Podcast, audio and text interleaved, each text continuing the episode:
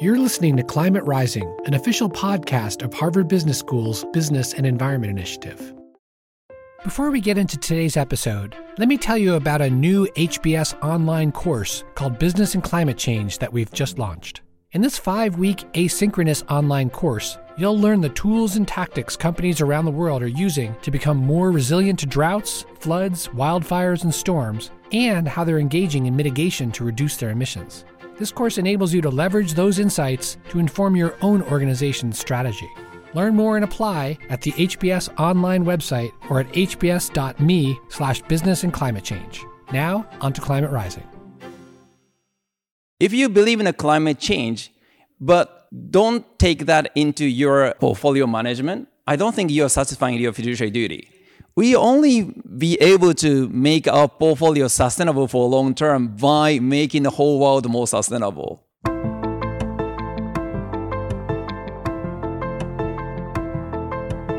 This is Climate Rising, a podcast from Harvard Business School, and I'm your host, Mike Toffel, a professor here at HBS. In early 2020, Harvard Business School convened financial industry experts, HBS alumni, and our faculty members for a conference entitled Risk, Opportunities, and Investment in the Era of Climate Change.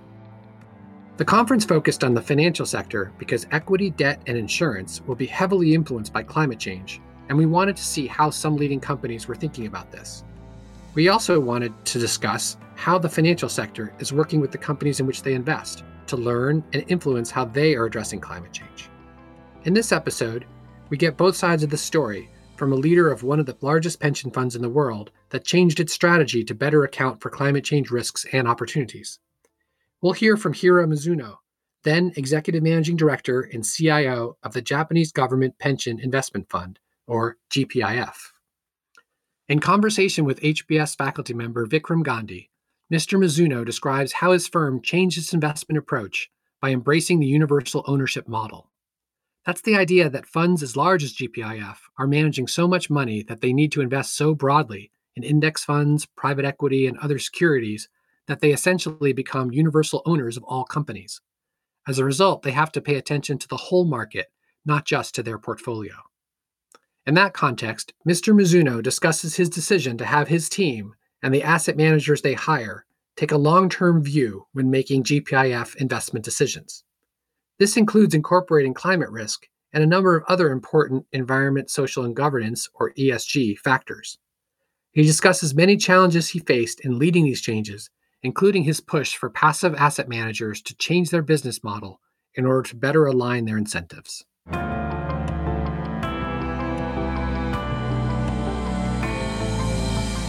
I think the uh, you know taking the climate one of the major ESG issues we are trying to find a way to make our portfolio more sustainable because our fiduciary duty is to make a sustainable performance out of our portfolio.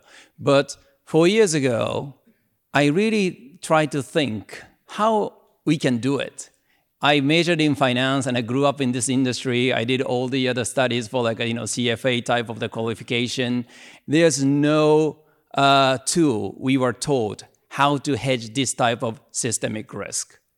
When I asked all my peer CIOs four years ago, do you think climate change is a real risk to our portfolio? Almost everybody says yes. And then I asked my peers that, the, so how you are hedging it? Nobody had idea how to do it.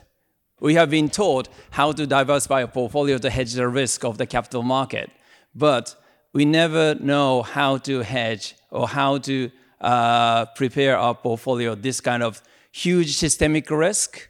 We don't know exactly how it affects each portfolio company or each portfolio holding. So we need to think very differently. Two key concepts that we came up with about four years ago was one is universal ownership. You know, it is easier for GPIF to convey this message because we own the capital markets. We are owner of universe. So we have to pay attention to what's happening to the market, not only what's happening to the portfolio we own. But I must say, regardless of the size, as soon as you invest in the index, you are as a universal owner as ourselves. Even if you're a retail investor, as soon as you invest in a stock index, you own the universe because your performance is more dictated by what happened to the whole universe. What we have learned as the finance professional and what we are taught at the other by the finance department of the business school is how to optimize the portfolio we own. But we never learned how to make the whole universe better. So the other concept of universal ownership is a one game changer. And the second key concept is the, the cross-generational investment.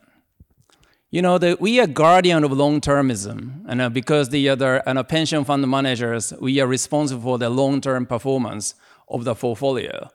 But first year or two of my tenure here, I really struggled to have a constructive discussion on ESG, whether it's uh, relevant to the performance or those kind of things. Is that against the fiduciary duty to integrate ESG into our portfolio construction? The major reason why we never been able to agree on those debate is that everybody has a own different time horizon when they come into that debate. One time when I was actually on the uh, panel discussion with the other PRI board members, I couldn't really, you know, figure out what kind of time frame everybody has in their mind. So I asked the other panelists, "What's your definition of long term?" And uh, the answer ranged from three years to 100 years. And then one time when I was talking at the CFA Institute annual conference, I asked a young guy sitting in front of in the front row, "What's your definition of long term?" And he is a young guy. He said, "My boss told me never think anything beyond three days." so uh, I needed to change, you know, the definition of the, uh, the vocabulary to describe the real long-term uh, time horizon. And uh, when I spoke to the, uh, the uh, Pope Francis at the Vatican, he used the cross-generational responsibility, and I said, "Wow, this is it." So ever since we started calling ourselves cross-generational investors, now we are in agreement. We are talking about 20, 30 years minimum. These actions I have taken is all about how to make sure we pay attention to what's happening to the universe, and also we trying to optimize the performance for cross-generational time frame. Climate is uh, one of the ESG factors, which is most common. I mean, GPIF, we have very little resource. Everybody has a high expectation, like as an ultimate owner or principal investor, asset owner should step up to, to take responsibility. But in reality, asset owner, we have very little resource. One of the observations I totally agree is that we are underpaid. in this industry, very strangely, who makes the most important decision pay the least, right? So the, uh, we just need to make sure that we pay attention to, but we don't have a resource. So what we did first is we asked all our incumbent asset managers, what do you think is the most material and also critical and relevant ESG factors to manage our portfolio? And the climate change and climate risk the most popular one. So we said that we are going to hold you accountable. So make sure you integrate that into your investment and also the other make sure you engage with the company and exercise proxy voting accordingly. So uh, that's the other behind the background of all these actions. So if you understand what we are trying to achieve, is we're trying to promote the long-termism in the capital market and make sure everybody in the investment chain take their own responsibility to solve those problems. Because if we fail to solve those problems, we're going to get a huge hit. So, Hiro, you mentioned the long term, short term, and Ron in the previous panel also mentioned that, which is, I remember, and I'm sure you all do too, when I was here at business school too, we were talking about long term, short term, and when I was here, it was how the Japanese are very long term thinking and the Americans are all short term, et cetera, et cetera. How do you see that getting resolved? Because this is a topic which is constantly discussed. Shouldn't, as a passive manager, you have a new business model uh, in terms of pushing the passive managers to be more activist, and how does that? How do the economics there work? Um, we needed to come up with a different strategy, you know, the, for the active and the passive managers to pursue the same goal. And for the active, there's they have a sort of natural conflict between their performance and their this long-term sustainability because they need to uh, beat the market, they need to beat the competitor to remain as our active manager. So we decided not to push the, uh, the active manager on that front and in reality, they only own fewer number of the companies. So they can get deeper into that company in terms of analysis and engagement. But on the other hand, we cannot depend on active manager to push a system forward. So we decided to uh, work more closely with the passive managers who own the capital market or who own the whole equity market. We started asking the passive managers to become active. And when I first said that at the Milken conference, I only confused everybody, saying like, you know, I want the passive managers to be active. What I meant was passive manager means managing portfolio passively. It doesn't mean not acting as an active owner. So the, what I tried to say was, we now expect the passive manager to still continue to manage portfolio passively, but we expect you to become active owner of the portfolio. And when it comes to the voting power, you know, the passive manager owns a lion's share of our voting power, and we want them to use it responsibly. So uh, for the passive managers, I said that, and uh, some of them pushed me back saying, we are not paid enough. The fee is too little. But come on, you actually have much bigger mandate. And the second is, I know you are making money by lending stock too, right? So uh, stopped too, I, I stopped that too, yeah. But we stopped that too because I don't think it was consistent with the, our long-term agenda. But also, we have been offering our passive manager come up with a new business model to pursue this the active ownership. We decompose the passive management into index selection, index building, or index composition, index tracking, and active ownership. Index selection is not their job. It's not asset manager's responsibility. It's the asset owner's choice an index composition, which is actually dictate what we ended up owning, not even made by the other passive managers, it's made by the index providers.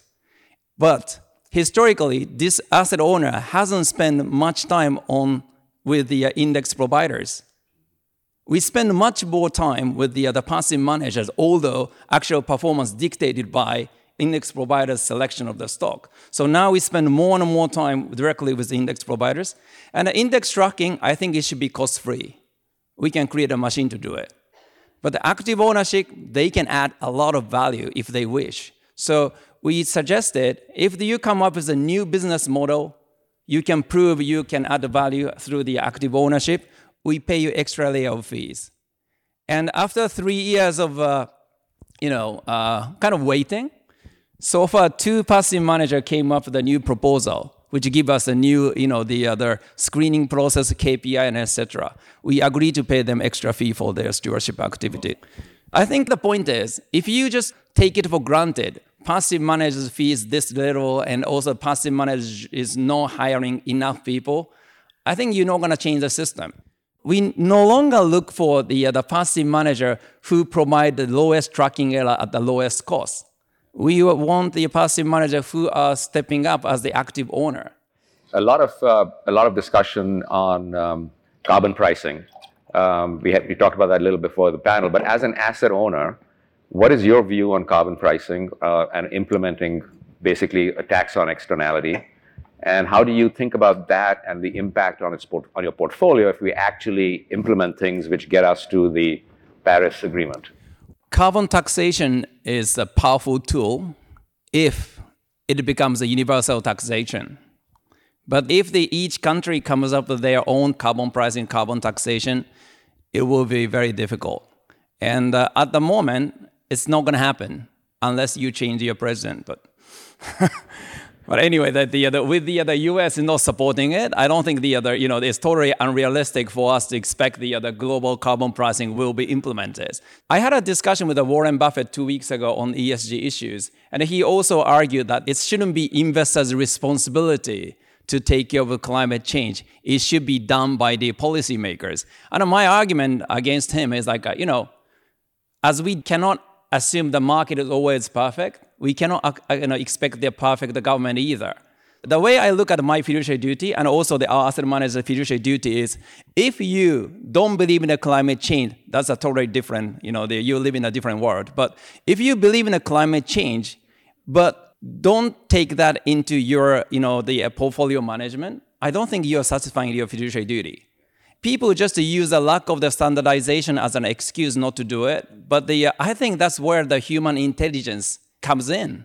Because if you have the perfect information set, if you still believe in the perfect market, the uh, efficient market hypothesis, there's no way for you to make an extra return.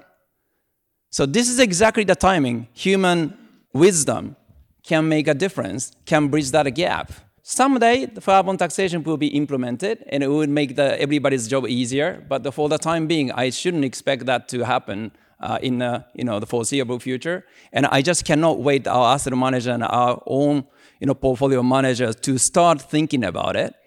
And that's exactly what the, uh, the humans should be able to just uh, you know, the, uh, play our role. Great. Let's, uh, let's open this up for, for questions. Let's start here and we'll go this way. Yes, right here. I'm an MBA and a retired consultant and looked at this climate change issue for many years. And I think a key missing ingredient is leadership. So I applaud your leadership and thank you for what you're doing. And the question is you mentioned we can't have many different forms of carbon tax, or, or, I prefer to call it carbon fee and dividends, so that it goes back to the people and doesn't re- end up being a regressive tax. But who should offer the leadership to get the world united on this? Should it be the UN? Should it be institutions like Harvard Business School, or, or what? You know, this is exactly the point I discussed with Warren Buffett. You know, I don't think that we can expect one particular uh, actor or actress will solve the problem. Everybody have to take up their responsibility. Having said that, I attended the Davos, uh, you know, World Economic Forum this year, and uh, you know, there's a very little uh, sort of the uh, presence of the political leadership this year. But while there are a lot of like a business, you know, the leaders step up to make the, uh, you know, the, uh, the promises or like a commitment on these climate issues. And uh, one of my challenge for the last, I mean, my ambition for the last 18 months is this is what we succeeded in Japan, but not outside of Japan, to make the, uh, the ESG as a business buzzword. You know, ESG started at the PRI as the, uh, the technical jargon for investor. But in Japan, we intentionally promote ESG throughout the, uh, the business community. So in Japan, everybody uses ESG, you know, starting from like, uh, you know, the, uh, the consumers to uh, corporate executive, of course, investors. Over the last 18 months, I worked very close with the Harvard Business School, and I also worked with the, uh, you know, World Economic Forum, trying to make it happen outside of Japan. And I think this year, Davos, I sensed, you know, felt the sense of the achievement because the, at the opening remark, uh, Professor Schwab mentioned explicitly ESG in his remark. So that means now ESG become the universal, you know, the business buzzword. The one of the innovative part of the, uh, SDGs is sort of the, uh, the realistic recognition that the, uh, we cannot, you know, just depend upon the policymaker to change the world. Some people argue changing the world is not my job. My argument is because of the universal ownership concept and philosophy, we only be able to make our portfolio sustainable for a long term by making the whole world more sustainable.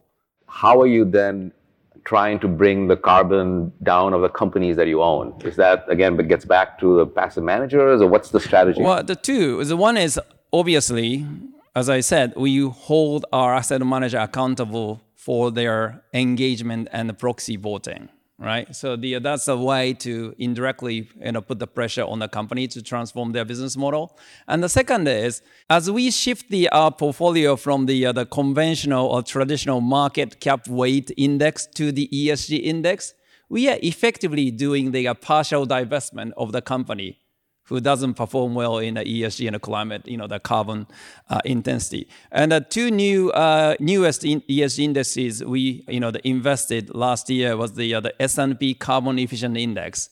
That basically, without divesting, in each industry, we extremely overweight the company who has the highest carbon efficiency, and we underweight quite significantly the company who has the least carbon efficiency to deliver the same service, right? Because I don't think like you know if the some industries still exist, there's a reason for their existence because uh, some people need it.